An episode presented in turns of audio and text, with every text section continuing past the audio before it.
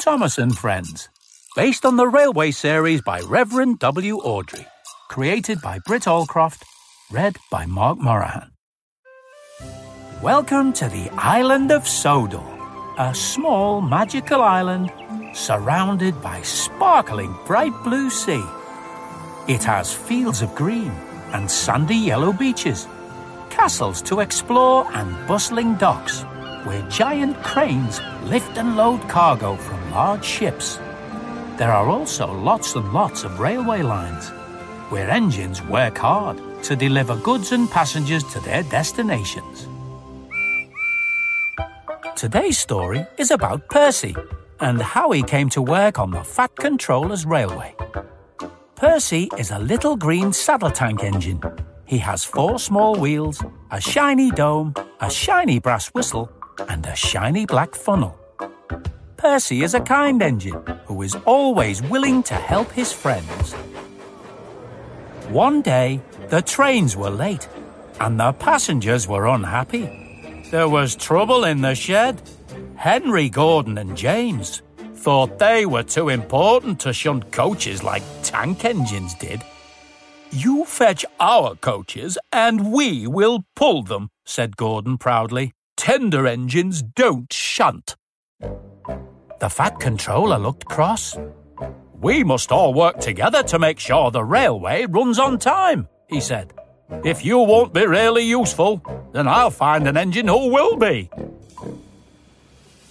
So the next day, the Fat Controller went to the engine workshop, where he was shown all sorts of engines.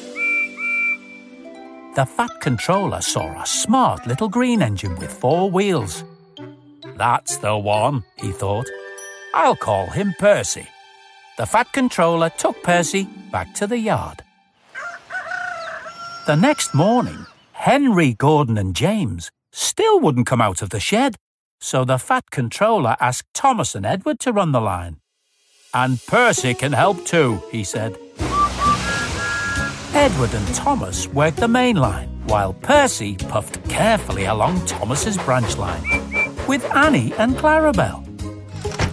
There were fewer trains, but the passengers didn't mind. They knew the three big engines were being taught a lesson. Back at the shed, Henry, Gordon, and James wished now they hadn't been so silly. And they wanted to show the Fat Controller how sorry they were by working extra hard. Later, Percy took some trucks across the main line to another siding. Then he ran back onto the main line and waited for the signalman to switch the points so he could go back to the yard. But Percy had forgotten to whistle. Edward had always warned Percy Be careful on the main line. Whistle so the signalman knows you are there. Suddenly, Percy saw Gordon with the express charging towards him. Get out of my way! cried Gordon. Quickly, Percy's driver turned the steam on full and put Percy in reverse. As Percy went backwards, he could see Gordon getting closer. It seemed Gordon would never stop in time. Percy shut his eyes and waited for the crash.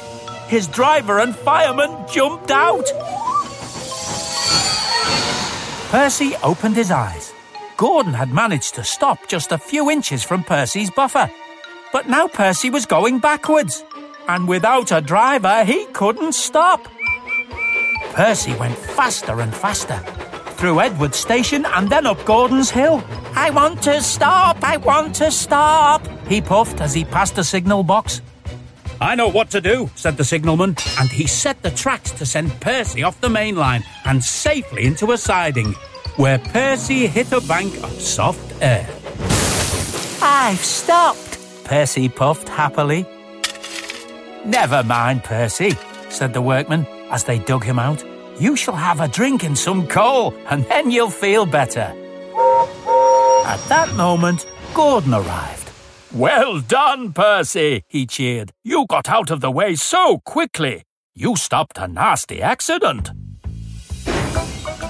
Percy continues to work in the yard, and always remembers to be careful when he goes out onto the main line to pull the mail train.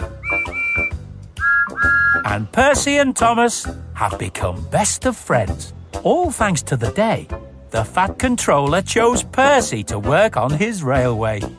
The end. Listen out for other adventures with Thomas and Friends Story Time.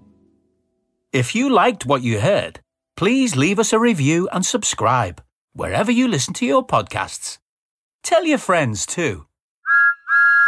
Thomas and Friends is a registered trademark of Gullane Thomas Limited.